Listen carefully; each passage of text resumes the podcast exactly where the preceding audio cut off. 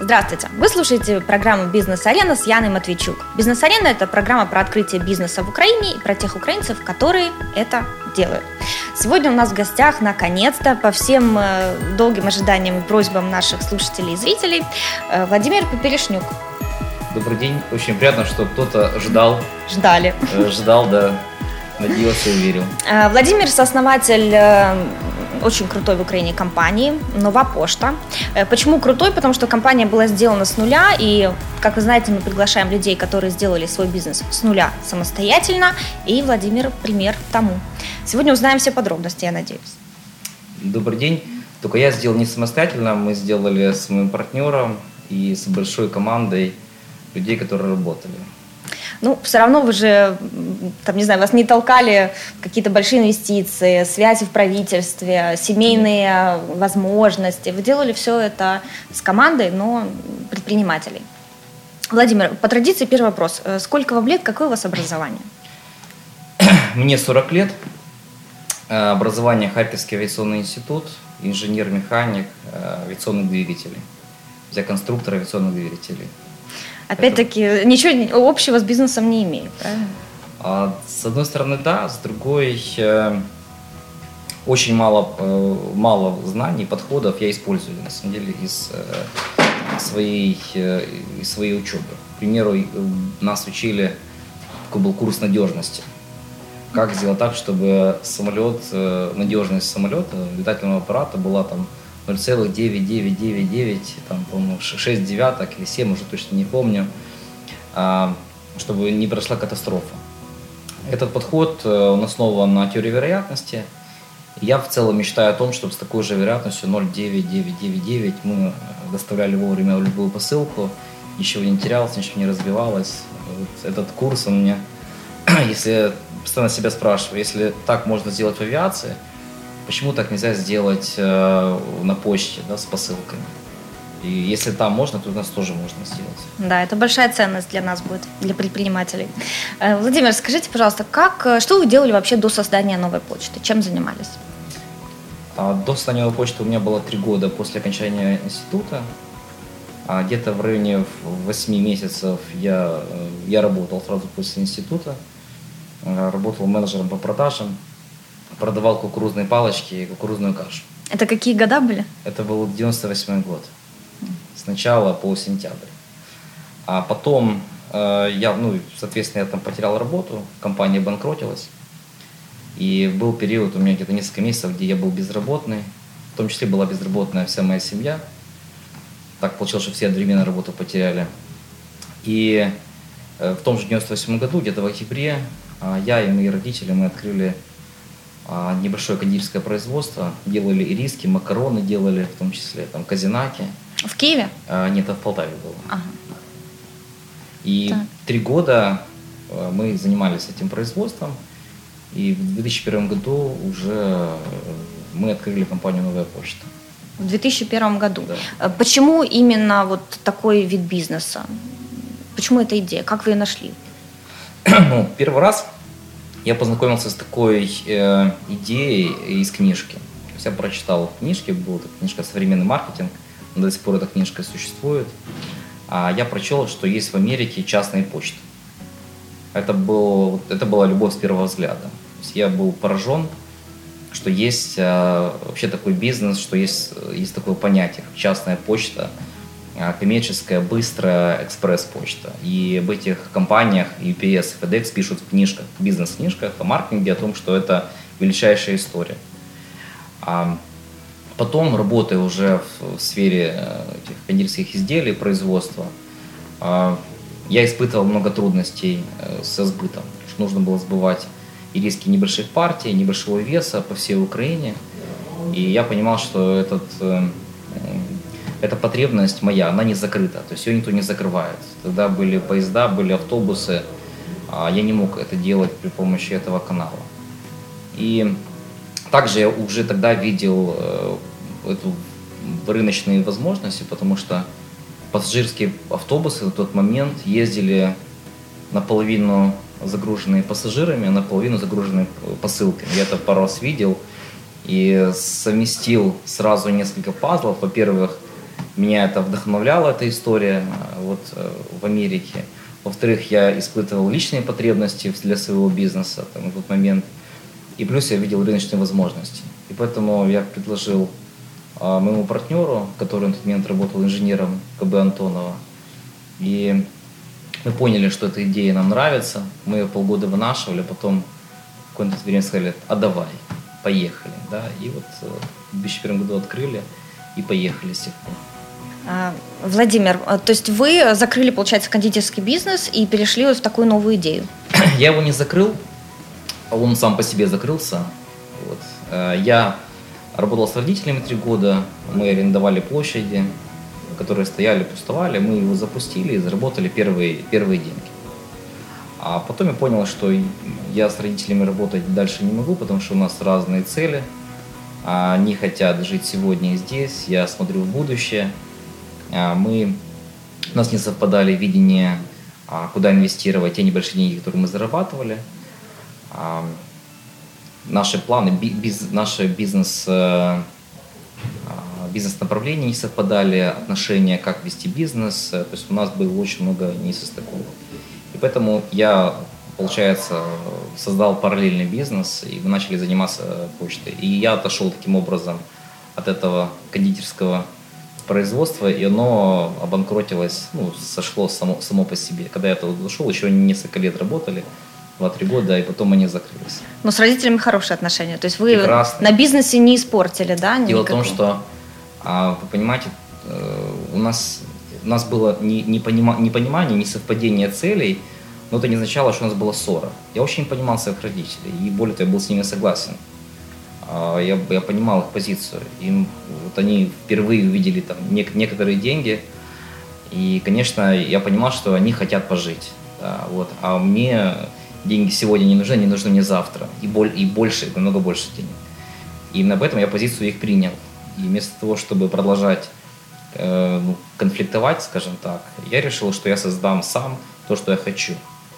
А, вот, вот и все. Но отношения прекрасные, родители до сих пор в той или иной степени являются предпринимателями. Я за них очень рад, потому что они каждый раз открываются по-новому. Вот, и они как предприниматели уже в течение 15 лет, они растут постоянно. Э, и развиваются, слушают меня. Я являюсь таким наставником их и лидерами, наставником, они меня слушают. А, поэтому мне приятно, когда они развиваются. Э, то есть вы, когда искали идею для бизнеса, у вас уже был определенный опыт э, в предпринимательстве, и вы искали какую-то идею, вот чего нету на рынке, да, что необходимо вам. И, получается, еще и нашли в книгу, в книге существования частной почты, и так вот родилась идея. Да. Потому что очень интересно нашим слушателям вообще, как приходят в голову такие вот идеи. Особенно людям, у которых э, небольшой капитал. Э, я читала в одном из ваших интервью, что капитал действительно у вас был маленький на старт э, новой почты. Вот в 2001 году сколько денег вы вложили вот именно наличных своих сразу? Ну, первое вложение было 1000 долларов. То есть мы инвестировали в районе там 6-7 тысяч долларов, общая сумма, но это было помесячно. То есть первый месяц Э, тысячи долларов, второй тысячи долларов, так в течение там, полугода. А это деньги были даже не инвестиции, это мой кондитерский бизнес делал предоплату за услуги, потому что мы же mm-hmm. потом эти э, кондитерские изделия и развозили. Поэтому с тысячи долларов это началось.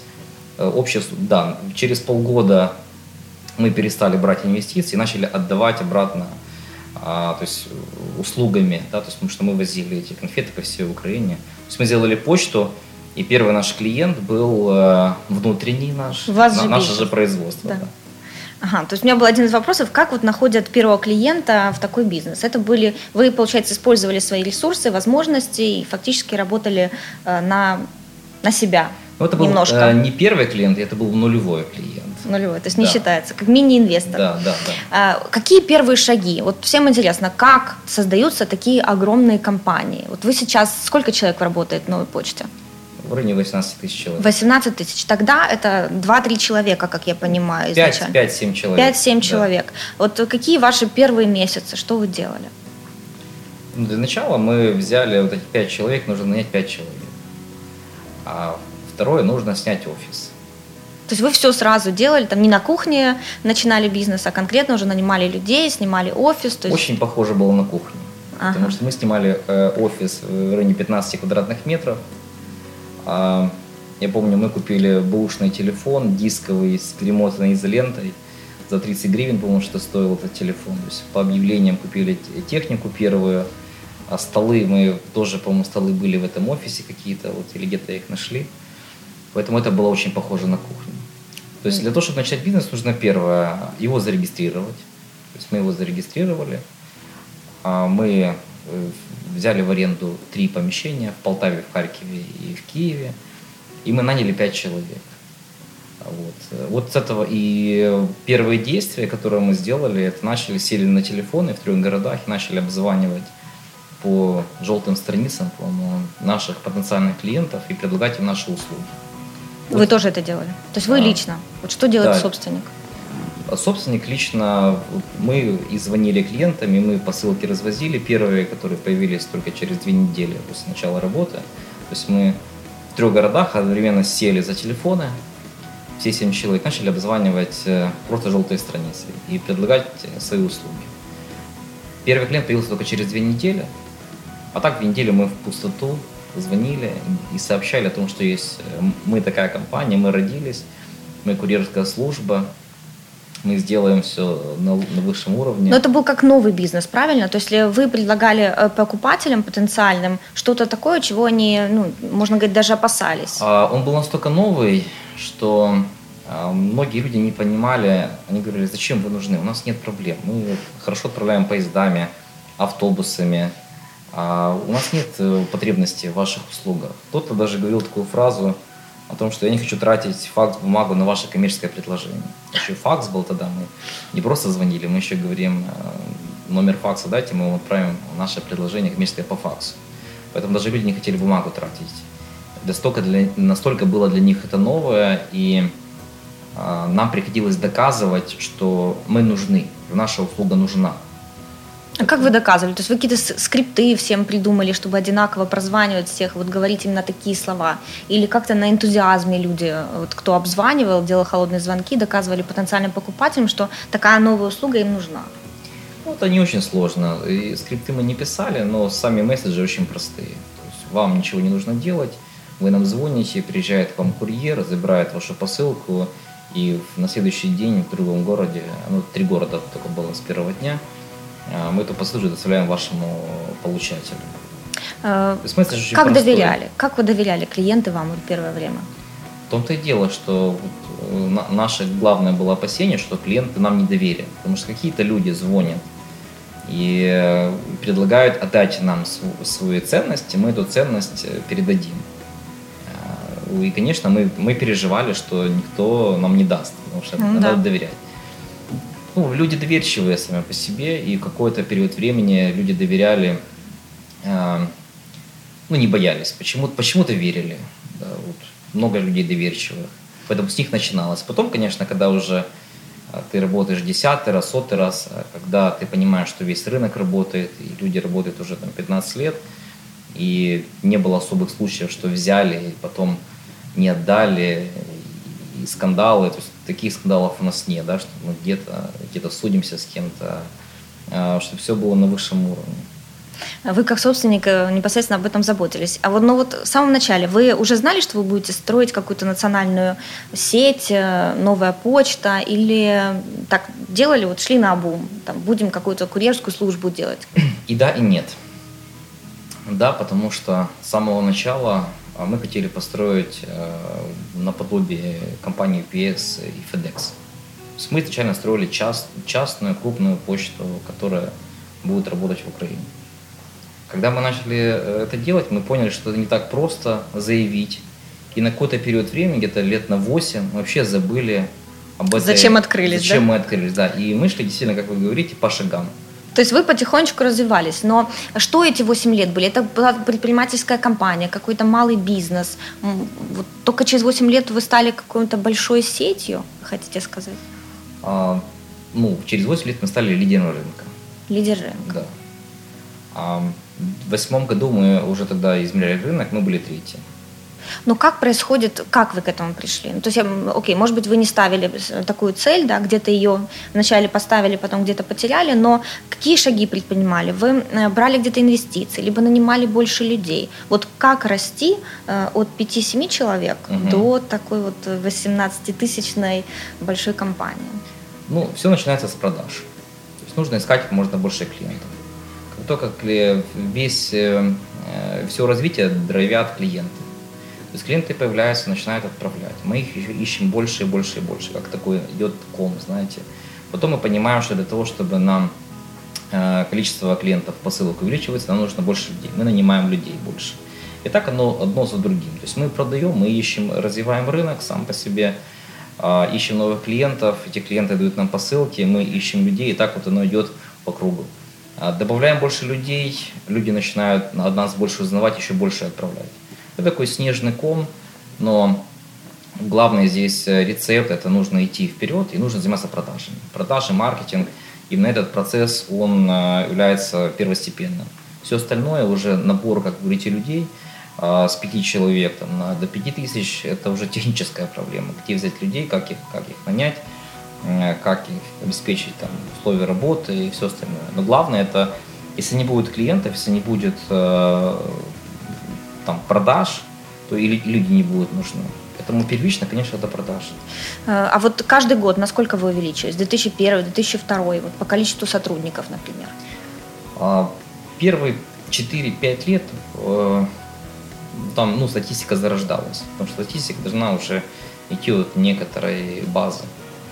Вот, поэтому э, мы эти, эти годы мы называем их младенчество и особо не помним, угу. как было в первые годы по принципу вот, нужные люди мы берем. То есть мы развиваемся, увеличится, допустим, мы открываем новые филиалы, нам нужны люди, мы их набираем. Ну хорошо, 2001 да. через 4 года сколько людей работало уже приблизительно?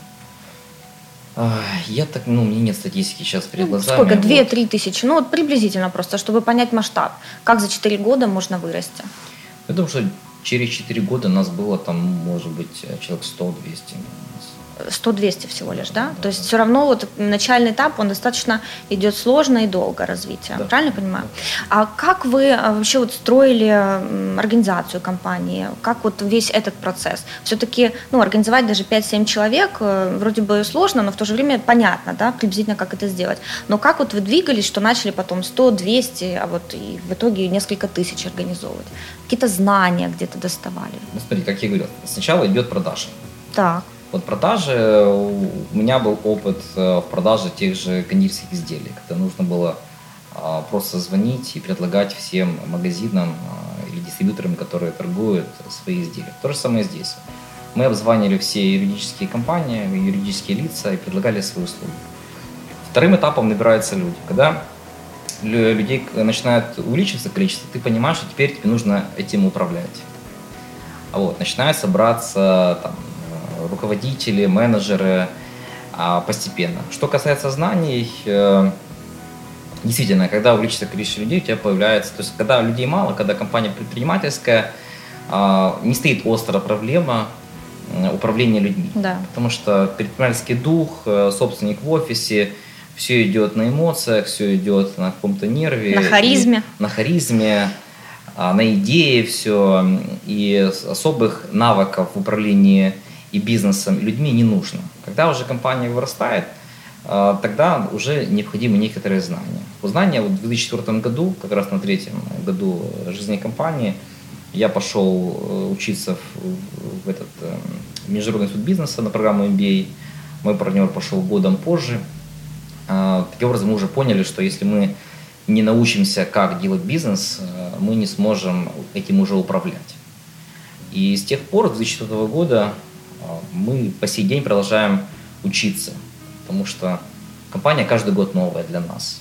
То есть каждый год компания растет, а, она усложняется, людей увеличивается, процессы усложняются в управлении, и поэтому мы постоянно развиваемся. То есть это процесс постоянной развития, обучения, как это делать. И главная вообще задача наша сейчас стоит и стояла, там, уже лет 10 стоит, это как построить структуру, да, вот это и есть наша работа, и мы ее уже 10 лет выстраиваем структуру. То есть какая структура, какие люди.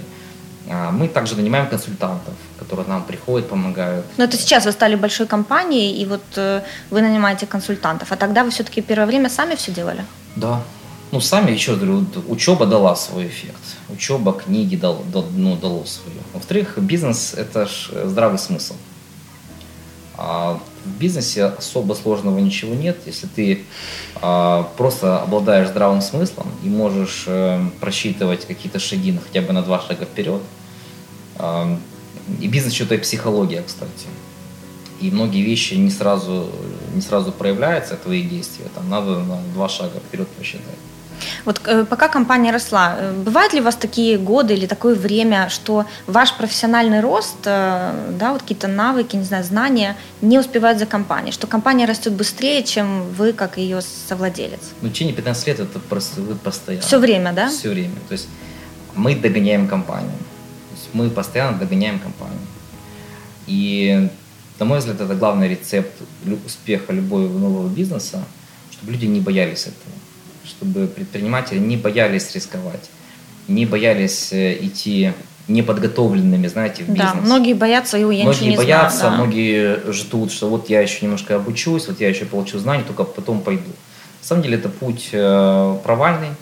Нужно сначала идти, э, пробовать на, на базе здравого смысла, просто здравый смысл. Весь бизнес это математика, где плюс и минус. То есть есть доход, есть расход, есть прибыль. Это главное, что нужно знать. Ну, особенно в начале. Да, и вот и даже не в начале. И, кстати, вот даже когда компания становится большая, нужно от этой математики не отходить простой. И всегда твердо понимать, где ты зарабатываешь, где ты инвестируешь, где ты расходуешь и что ты получаешь в конечном итоге. Э, Владимир, вам было 25 лет, когда вы начали, правильно? Я посчитала 25, приблизительно. 25, 25 лет. То есть 25 лет вы начали вот по чуть-чуть э, основывать компанию, да. которая сейчас стала национальной огромной сетью. Спасибо. А вы э, сейчас какие книги читаете? А, ну, в данный момент я читаю книгу «Финансы и стратегия» Владимира Савчука. Кстати, моего преподавателя в медиа. Вот именно в данный момент. Вот вчера читал, вот сегодня буду читать. Хорошо, займусь, учитывая, что до я тоже у него этого, учусь. Вот я прочитал на новогодних праздниках книгу Илона Маска, про Илона Маска, о том, как он а, строит космическую империю, mm-hmm. строит свои автомобили Тесла, конкурирует с целыми странами, а, создает целые отрасли и даже конкурирует с технологией ведения бизнеса и с технологией ведения производства. То есть вот э, такие книги я читаю.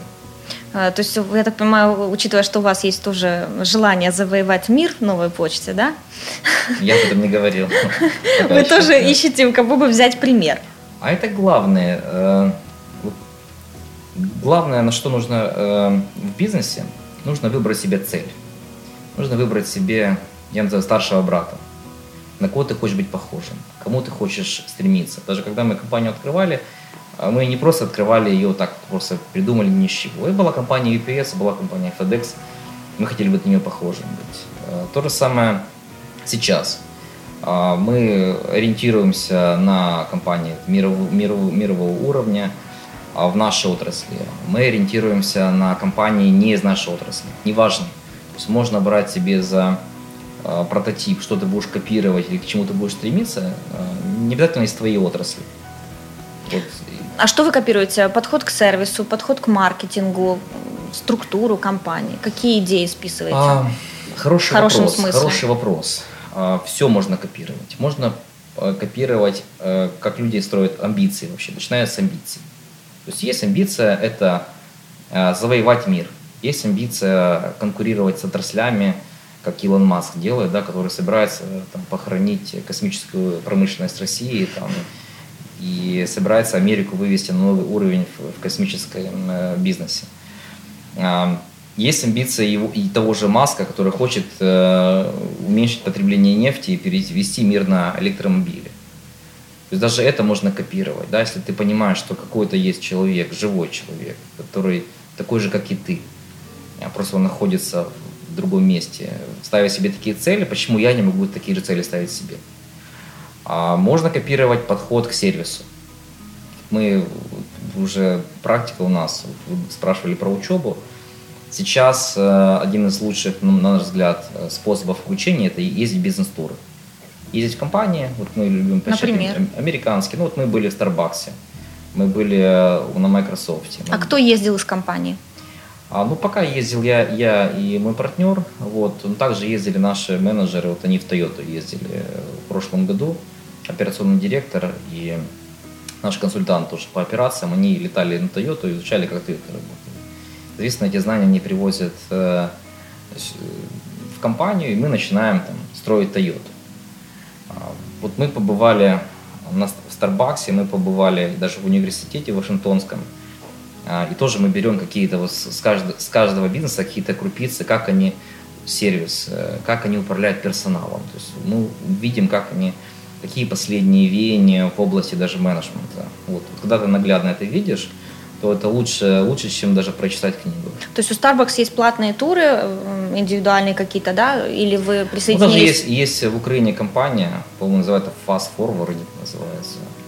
Они устраивают бизнес-туры уже 10 лет. Уже первый бизнес-тур а, Вячеслав Климов полетел как раз на компанию UPS угу. и компанию FedEx. В 2006 году это была первая поездка наша вообще и в Америку, и поездка бизнес-тур. И для того, чтобы понять, что мы собираемся строить, мы поехали, посмотрели, что же мы будем строить, что ждет нас в будущем. Вот мы будущее свое увидели уже в 2006 году. А вы, вот сразу у вас все так успешно получалось строить? Даже вот поехали, допустим, в FedEx, нашли кучу идей, посмотрели, как это делать, приехали, тут же воплотили? Или есть какие-то преграды, допустим? Да, вот? Ну, все э, Первое, ничего сразу не получалось у нас. У нас никогда лег, легкого, легкой пути у нас э, мы не искали и никогда легко не получалось. Не получается. И думаю, в будущем легко не будет получаться. А никогда сразу мы не можем внедрить то, что мы увидели. Вот сразу приехали и внедрили. А сколько занимает внедрение какой-то вот э, новой фишки, которую вы находите и хотите внедрить в а, компанию? Могут года пройти. Года даже, да? да? могут года пройти от э, самой идеи до воплощения, может пройти года. В инвестиции привлекали какие-то большие? Вот как такие компании растут э, без инвестиций? Это же, наверное, невозможно возможно. На нашем примере это возможно. Ну, то ну, неужели вы действительно ну, только свои собственные деньги инвестируете все время или какие-то кредиты берете? А, нет, а, инвестируем только свои деньги. У нас были кредиты до восьмого года. Мы купили несколько машин, по-моему, этих пирожков кредит. И у нас был э, вот этот овердрафт в Приватбанке на миллион гривен, по-моему, то есть на, для оборотных денег. Угу. Но в восьмом году Приватбанк нам закрыл этот овердрафт, когда был кризис, они закрыли. Поэтому с восьмого года вообще, то есть в плане кредитов у нас ноль кредитов. Кредитов, инвестиций на нее не было никогда. Мы только сейчас думаем о инвестициях, когда уже понимаем, что а, для дальнейшего роста нужны инвестиции, нужны вложения в какие-то а, в какое-то оборудование, какие-то основные средства. Э, то есть, получается, вы росли э, за счет э, своих средств и только потому, что эта услуга была всеми востребована, было много клиентов? Давайте я вам отвечу на этот вопрос немножко по-другому. Давайте. Когда вы идете в поход, а, вы берете себе только тот рюкзак, который можете на себе унести. Когда вы лезете в гору, вы берете еще меньше. То есть вы считаете каждый грамм, который вы возьмете на себя, никто кроме вас этот рюкзак нести не будет в гору, вы его будете нести. И чем легче этот рюкзак, тем легче подниматься в гору или идти в поход. Вот так же самое и в развитии. Если э, компания начинает думать о том, что же побольше взять в рюкзак, э, обременить себя активами, стройками, вложением в оборудование, она начинает, соответственно, тяжелее идти, тяжелее развиваться. Мы из-за того, что наш путь был, у нас не было денег изначально, мы поняли, что будем идти налегке. Поэтому все наше развитие мы не вкладывали деньги в основные средства. У нас нет своих помещений, своих машин. То есть они только сейчас начинают по ним появляться.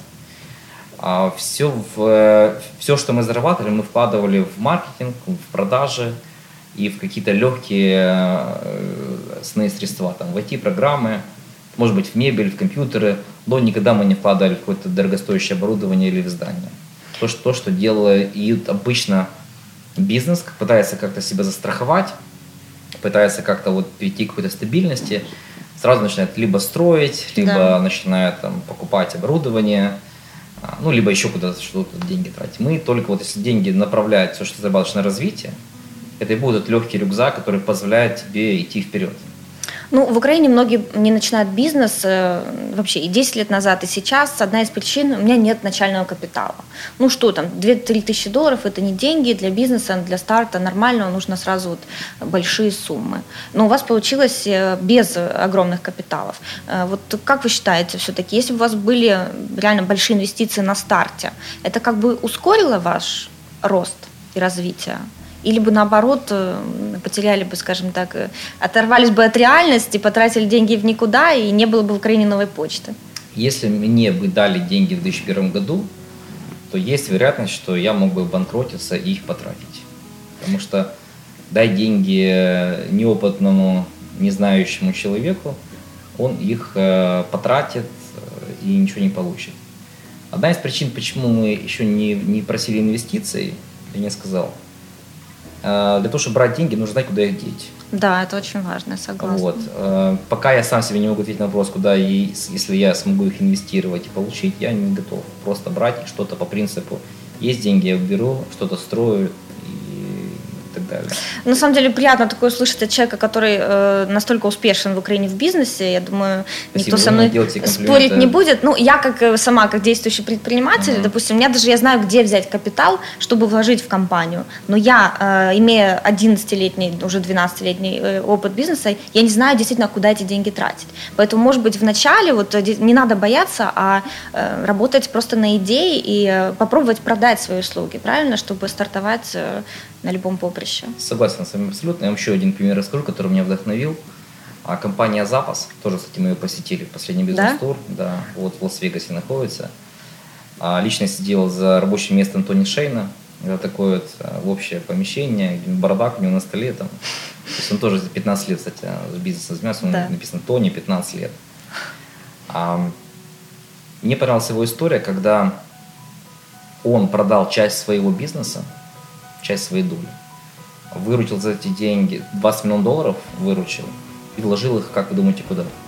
Я помню по книге куда. В рекламу. А, в рекламу, да? В рекламу. Ага. То есть, понимаете, человек готов расстаться со своей долей, да, чтобы вложить в рекламу. Это вот и есть. Э, то есть он не вложил в актив, он не вложил в оборудование, да, он не построил склад, да, офис, да. там, не знаю, яхту. Он вложил в рекламу. Когда я это прочитал, я понял, насколько люди ценят вложение в развитие. И вот если э, и брать кредит, вот, то на, на месте каких-то предпринимателей, даже на вашем месте, я бы брал его, чтобы развиваться, чтобы брать людей, да. чтобы вкладывать в рекламу, вложить в бренд. И именно сюда нужно вкладывать. Если компания хочет расти, нужно вкладывать только в свое развитие. Владимир, просто интересно, 15 лет назад вы уже знали, что бренд это важно? Мне кажется, тогда это было не так всем очевидно, а, как сейчас. Вы знаете, я знал, что это важно. Я очень любил, я любил читать книги о маркетинге. Тогда еще. Вот. И я до сих пор считаю себя неплохим маркетологом. Хотя есть люди-специалисты, которые этим занимаются, но я все время, э, вот мне интересно где-то свои пять пальцев, э, там, пять копеек э, вставить, где-то подсказать или покритиковать. Потому что считаю, что почему-то в свое время я любил маркетинг, читал о маркетинге, о том, как, как потребителей сделать своими, о том, как важность бренда, важность рекламы я знал всегда. Другое дело, что я не мог этого сделать, Почему? И, ну вот э, смотрите, в 2014 году мы сделали ребрендинг, и мы начали заниматься серьезно брендом своим, только в 2014 году. И для того, чтобы э, было успешно, мы наняли, ну, на мой взгляд, одну из качественных компаний а, вообще в Украине, может даже на рынке СНГ. Вот есть, э, пока не было хорошего исполнителя, плюс это дорого стоит. Но это, но это стоит того, чтобы туда инвестировать деньги. Но это вы уже начали заниматься брендом, который, в принципе, был всем известен. Вы просто стали, может быть, как-то его э, европеизировать, можно сказать. Смотрите, по поводу известен, мы стали известными всего лишь в 2012 году. Угу. Мы давно уже вашими услугами пользуемся.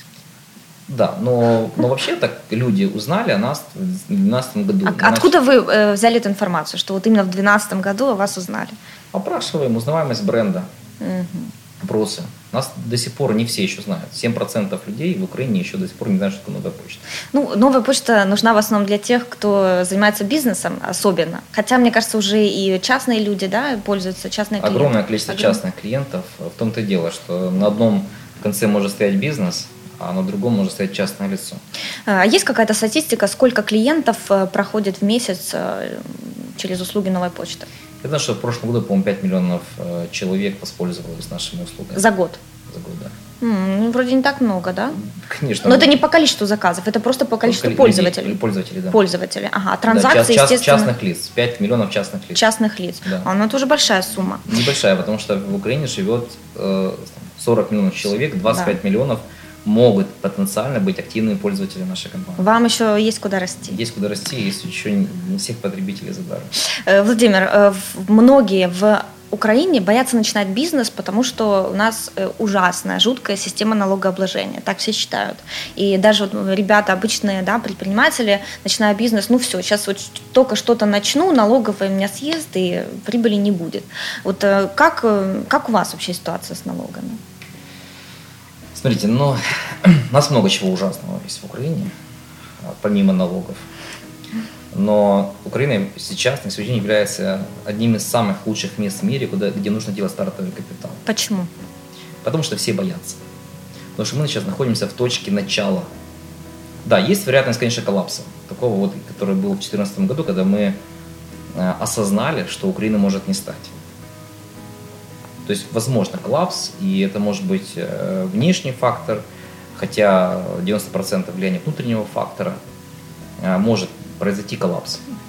Но э, сейчас мы находимся в той стадии, когда то есть те люди, которые здесь начинают бизнес сегодня, через 30 лет они могут передать потомкам многомиллиардные бизнесы.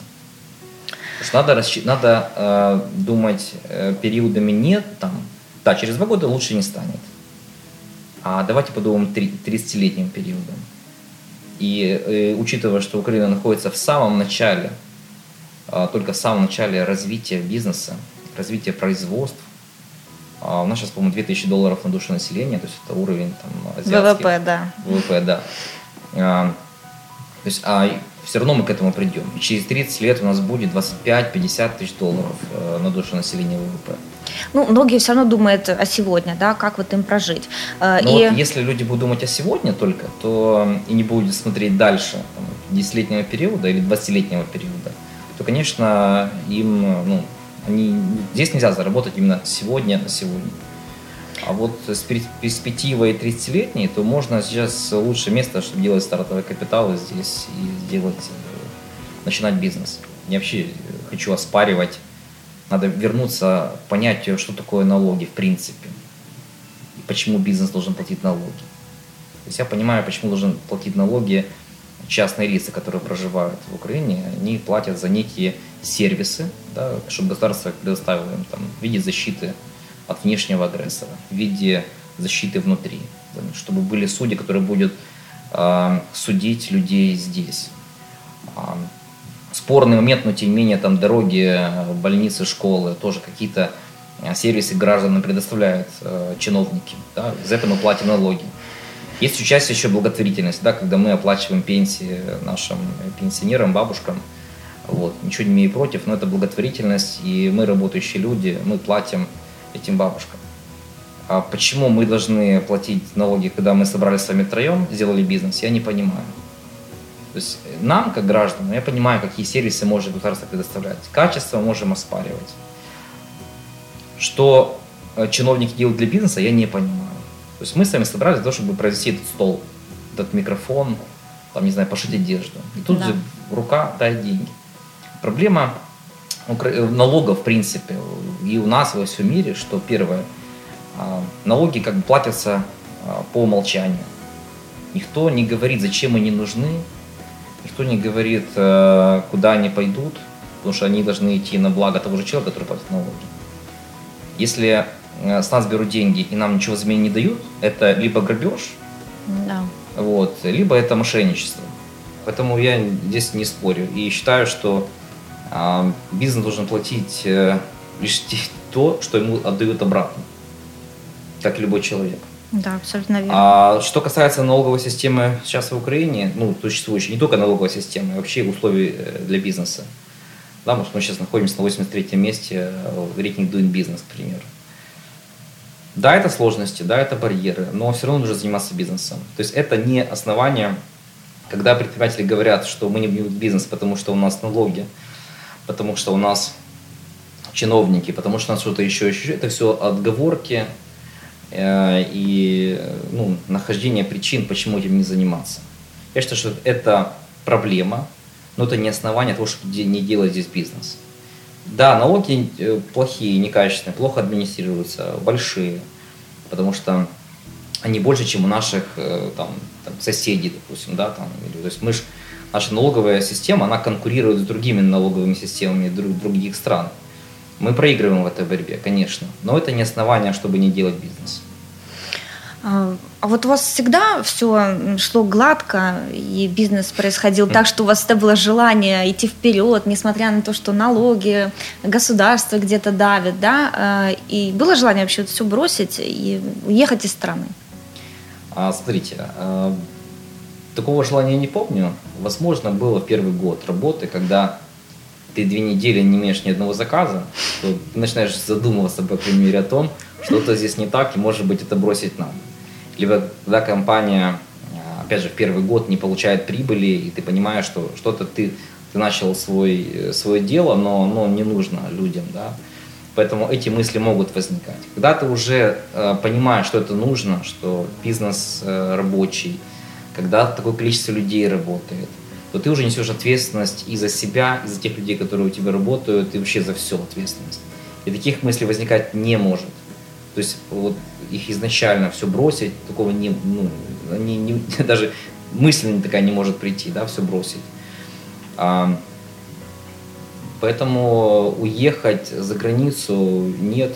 То есть мне, слава богу, есть возможность бывать в любой стране мира сейчас, где хочу, сколько я хочу. То есть проводить э, время и в Европе, и в Америке. Вот. Но, я, но я быстро начинаю скучать э, за, за Украиной и приезжать сюда. Поэтому жить я хочу здесь. А, более того, очень интересно а, создать ту Украину, которую хочется, э, в которой хочется жить, а не просто пользоваться теми благами, которые сделали другие из нас. Мне не интересно жить в Европе, потому что Европу создали европейцы, да, или американцы, сделали Америку. Я не хочу быть иждивенцем. Я хочу некий вклад сделать здесь, в Украине, и жить в стране, которой я причастен к ее созданию, а не просто эксплуатировать то, что другие сделали. А, Владимир, а много у вас клиентов вот, интернет-магазинов, e-commerce вообще? Как обращается к услугам новой почты? Ну, практически весь e-commerce работает с нами. Ну, мне даже, я знаю, из России писали ребята, что вам повезло в Украине, у вас есть новая почта, поэтому вас можно открывать интернет-магазин любой. Знаете, также крымчане говорят, э, что как жалко, что вы ушли. Да. Да, потому что а, когда мы были там, нас не замечали. Когда мы ушли, то сказали, ой. А без вас это тяжело, да? Очень тяжело, да, очень тяжело. И э, это приятно. Ну, для э, интернет-бизнеса действительно малого. Сейчас, э, я так понимаю, что оживляется, да, немножко интернет-торговля. Как вы чувствуете по заказам?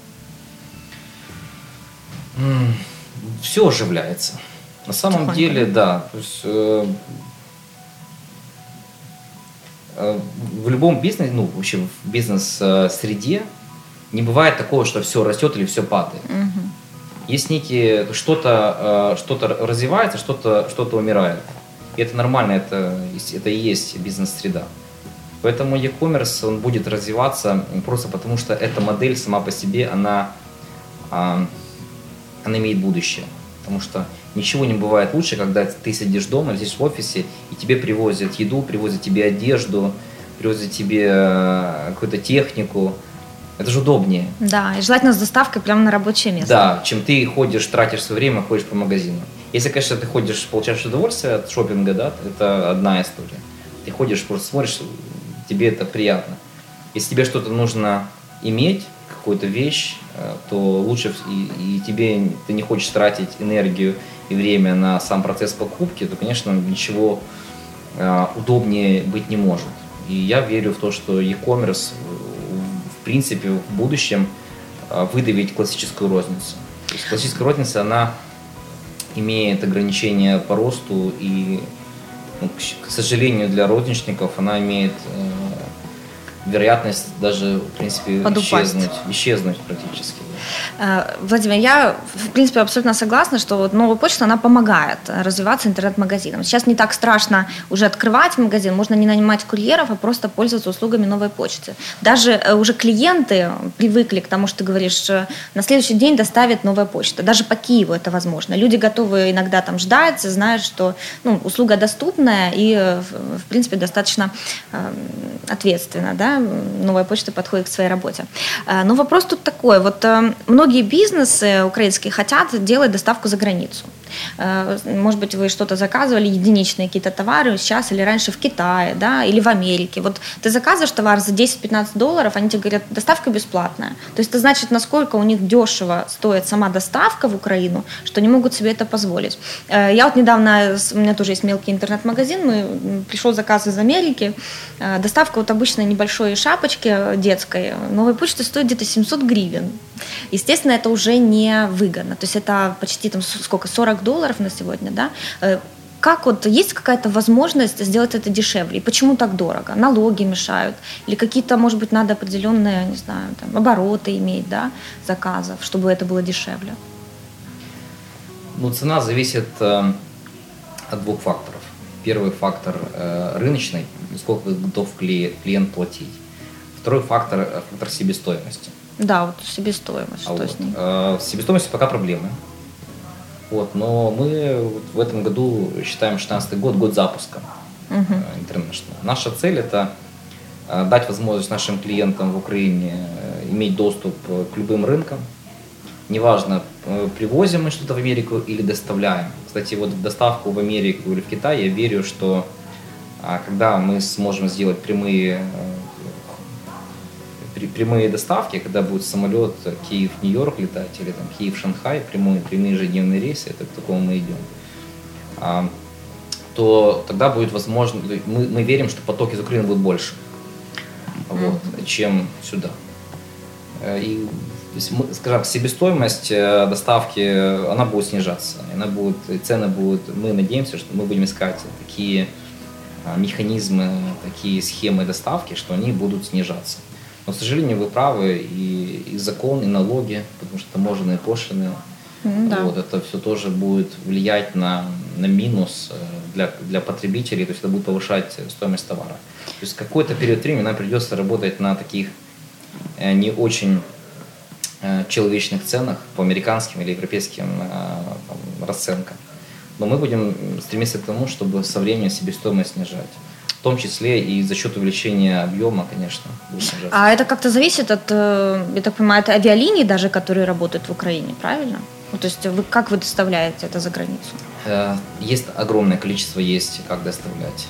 Э, там просто настолько сложные есть механизмы, а, которые мы собираемся в данный момент работать с одними, с другими. Есть там, ну, вообще с самолетами доставляется, но там mm-hmm. есть огромное количество разных схем. Пока мы не придем к тому, что мы сможем возить с прямого самолета Киев-Нью-Йорк, угу. к сожалению, нам придется вот этот э, рынок разогревать и... Э, что придется самим самолет покупать? Нет, э, как мы, знаете, ничего не поменяется. То есть мы ага. и, и дальше планируем особо не наращивать свои активы.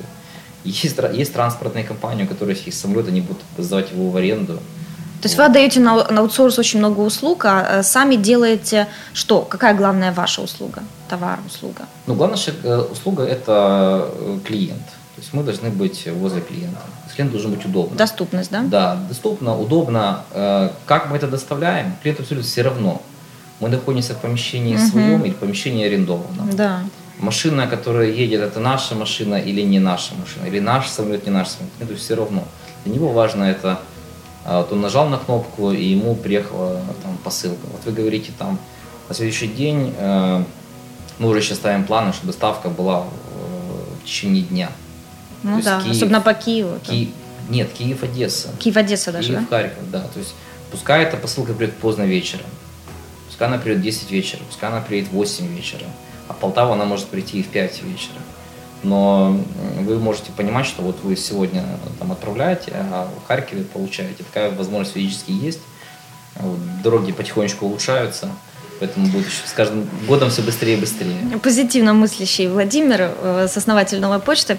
Э, Владимир, скажите, пожалуйста, э, вот интернет-магазины некоторые задали мне такой вопрос, что у вас есть проблема, ну, по крайней мере, то, что они ощущают как пользователи, с смс-уведомлением о приходе посылки, уходе и так далее, денег. Вот как вы такие ситуации решаете? Ну, то есть это... Уведомления а, здесь есть два пути которые мы собираемся развивать. Угу. Первый – это вообще уйти от уведомлений. Потому что если мы говорим, что мы будем в 8 утра, а мы будем в 8 утра. То есть мы хотим сделать так, чтобы груз и посылка ждала от человека.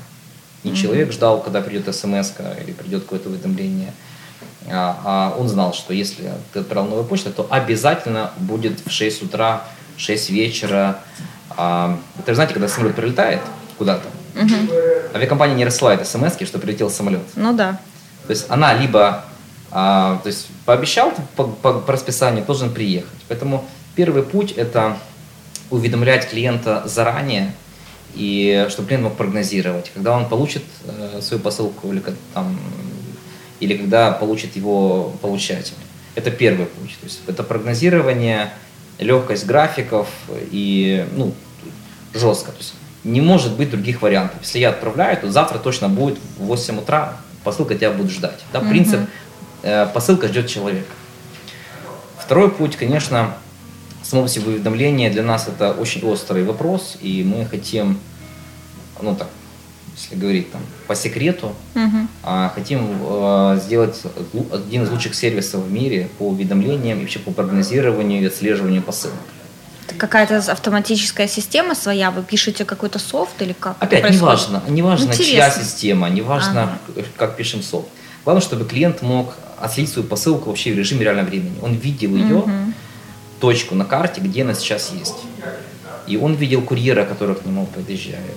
Он видел фотографию курьера, который к нему едет. Угу. Он понимает, что будет она через 10 минут, через 5 минут у него эта посылка. Он это ее видит в режиме реального времени.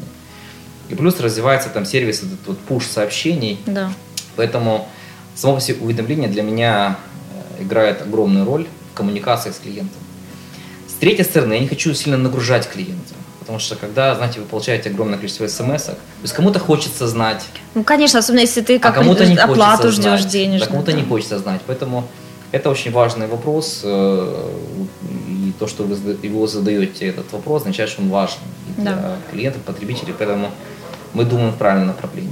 То есть я хочу этот сервис сделать э, просто лучший в мире э, по уведомлению, по прогнозированию, где человека посылка. Владимир, у меня буквально несколько вопросов осталось чуть-чуть. Один из них такой, вот новая почта, да, украинская компания, обычный национальный э, производитель услуг. Да. А, а тут вот на рынке выходит FedEx, выходит DHL. Ну вот когда вы развивались, по-моему, они только выходили на рынок, да, большие международные бренды. Э, как вы себя вели? Вы испугались? Вы не знали, аж все, ну все, все пропало. Кому нужна новая почта, когда выходят такие монстры уже с конкретной системой ведения бизнеса этого в любой ну, стране? Ну, хочу вас немножко разочаровать, они вошли давно давно уже. Угу. А DHL находится на рынке Советского Союза еще с 89 -го года. Угу. Поэтому все компании, которые перечислили, они с 91 -го года уже, уже были, были в Украине. Да. Надо уметь конкурировать. А как вы думаете, почему вот э, тот же Мист Экспресс, там еще вот есть разные курьерские доставки, э, всех не перечислишь, я думаю, что с десяток в Украине есть. Почему они не выросли сотни. такими сотни? Почему они такими большими не стали, как вы, а вот вы стали? В чем секрет? Ну, потому что они не делали те действия, которые мы делали. То есть просто вот э, на самом деле, если бы все конкуренты просто копировали наши действия, развивались, складывали в развитие, они бы тоже такого достигли. То есть главное ставить между, перед собой какую-то высокую цель и двигаться да, к ней да. без конца. Да. Э, Владимир, если бы вы сегодня открывали какой-то бизнес, а вот наши ребята слушают и ищут идеи для бизнеса. Как вы считаете, какие услуги, товары сегодня нужны и будут успешными в Украине? А, здесь главный вопрос в Украине, сказали. Да. А вот. На самом деле это неправильный постулат. Угу. А, если бы я сейчас открывал бизнес, а, я бы смотрел, а, во-первых, бы на производство, прежде всего. И тех товаров, может быть, и услуг, которых можно продавать в мире. Просто если сейчас открывать бизнес, который будет продаваться только в Украине или только на маленьком, маленьком районе, а, да, это, это зарабатывание себе на хлеб. Может быть, как стартовая точка, можно с этого начинать. Если говорить о, глоба, э, о глобальных амбициозных целях, угу. то нужно строить тот бизнес, который можно будет продавать и экспортировать. На сегодняшний день э, ничего лучше, чем э, производство или IT-компании, которые могут это экспортировать в мире, получать доллары за это, что мир 7 миллиардов человек. Понимаете, поэтому э, лучшая модель, когда ты э, живешь в Украине, а твои клиенты 7 миллиардов человек, и весь приток валюты идет э, в Украину. Вот если, да, и при, при таких э, схемах работы если ты можешь производить то, что у тебя будут покупать в Америке или в Китае, соответственно, тебя это же будут покупать у тебя и в Украине. Но это реально сегодня в Украине что-то такое сделать, без больших вложений? Все реально. Ничего нереального нет. Другое дело, что к этому надо прийти, но маленькими шагами. То есть я просто говорю о том, что бы я делал. Вот, я бы открывал бы производство, но с ориентиром на экспорт. Что я буду знать, что через год, через 5 лет, через 10 я смогу это продавать. То есть не обязательно сразу. Да, могу тренироваться на маленьких рынках, могу на локальных рынках тренироваться, могу э, именно тренироваться, как, как делать бизнес, как строить производство. Могу изучать. А через 10 лет я говорю себе, я натренировался, я научился, а теперь я свою продукцию буду выводить на экспорт и буду конкурировать с мировыми игроками. Потому что я их 10 лет изучал, я их копировал здесь. Uh-huh. Да, интересный подход. Потому что если вы будете изначально ограничивать э, свой бизнес в рамках э, района или там э, города, там, допустим, делать сеть, не знаю, там ателье, да, там, чтобы обувь, если мож, э, обувь шить или там ремонтировать, если это можно экспортировать в будущем в мир, то да.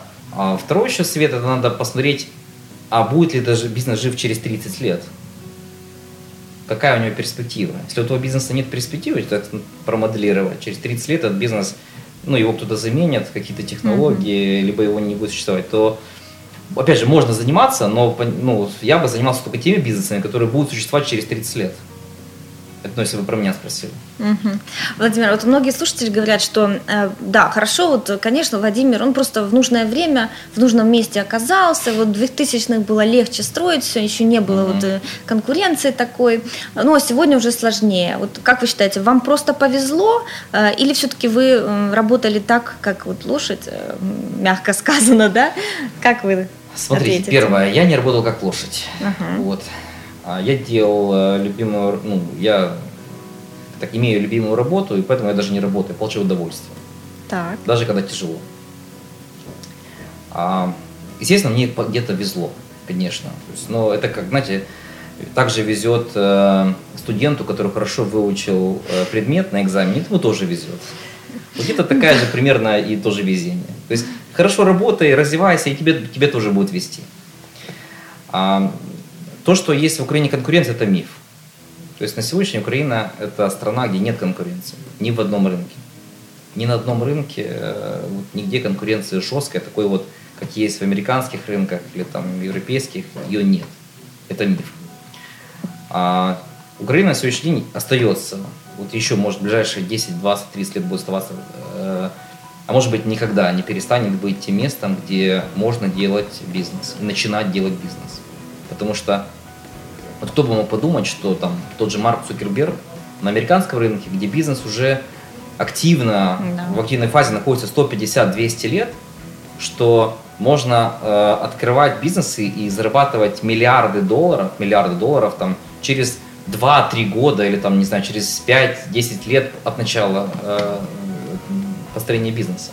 Никто, то есть, э, когда развивается экономика, то возникают новые возможности. Сейчас возможности Greenfield, э, зеленое поле. Нет конкуренции. Можно делать все, что, все, что угодно. Короче, самое время начинать бизнес. Самое правильно? время начинать бизнес. Самое, самое, что есть время. Особенно, когда все боятся сюда инвестировать. Да. Сейчас все боятся в Украину. Поэтому это лучшее время для того, чтобы э, строить э, стартовый капитал и оставить его, передать уже много миллиардов своим потомкам через 30-50 лет. Книга, которая вас впечатлила в жизни? Последняя? Неважно. Ну, каждая книга по-своему меня впечатляет на каком-то этапе, э, на котором я нахожусь. Последняя книга, которая меня впечатлила, это книга про Илона Маска. Она меня вдохновила, я понял, что а, амбициозные цели могут быть разные. То есть есть цель там, захватить рынок Украины, а есть цель да. захватить какие-то отрасли или захватить мир, как вы говорите. Поэтому эта книга меня вдохновила. Э, Владимир, дайте, пожалуйста, три совета нашим слушателям, которые вот хотят сделать э, бизнес с нуля и построить многонациональную компанию, как у вас. Давайте говорить не многонациональную, э, не национальную, а многонациональную. Да. Можно, чтобы экспортировать. А, я дам один совет. Это действуйте. То есть не думайте. Если хотите, открывайте. Причем, чем раньше вы откроете, тем раньше вы заработаете денег, либо раньше разочаруетесь и поймете, что это не ваше. Да. И, либо проведете диверсификацию, поменяете направление, тем раньше. Либо тем раньше для вас откроются какие-то новые возможности. Тем раньше вы наделаете кучу ошибок и поймете, что вам нужно учить. Поэтому мой и один дам совет, один. Это хотите открывать, открывайте. Иначе это все будут отговорки, да. поиск себя, поиск чего-то еще, кучу есть причин, почему. То есть для того, чтобы не открыть бизнес, есть 30 причин. И все причины объективные, адекватные, будут, адекватные да? да, все правильные. Не думайте об этих причинах, просто открывайте. Спасибо вам большое за ваше время, Спасибо за откровенность за и за историю. Э, в нашей студии был Владимир Поперешнюк, сооснователь э, Нова Почта. Заходите на наш сайт, следите за, за новыми выпусками. gusarena.com Спасибо.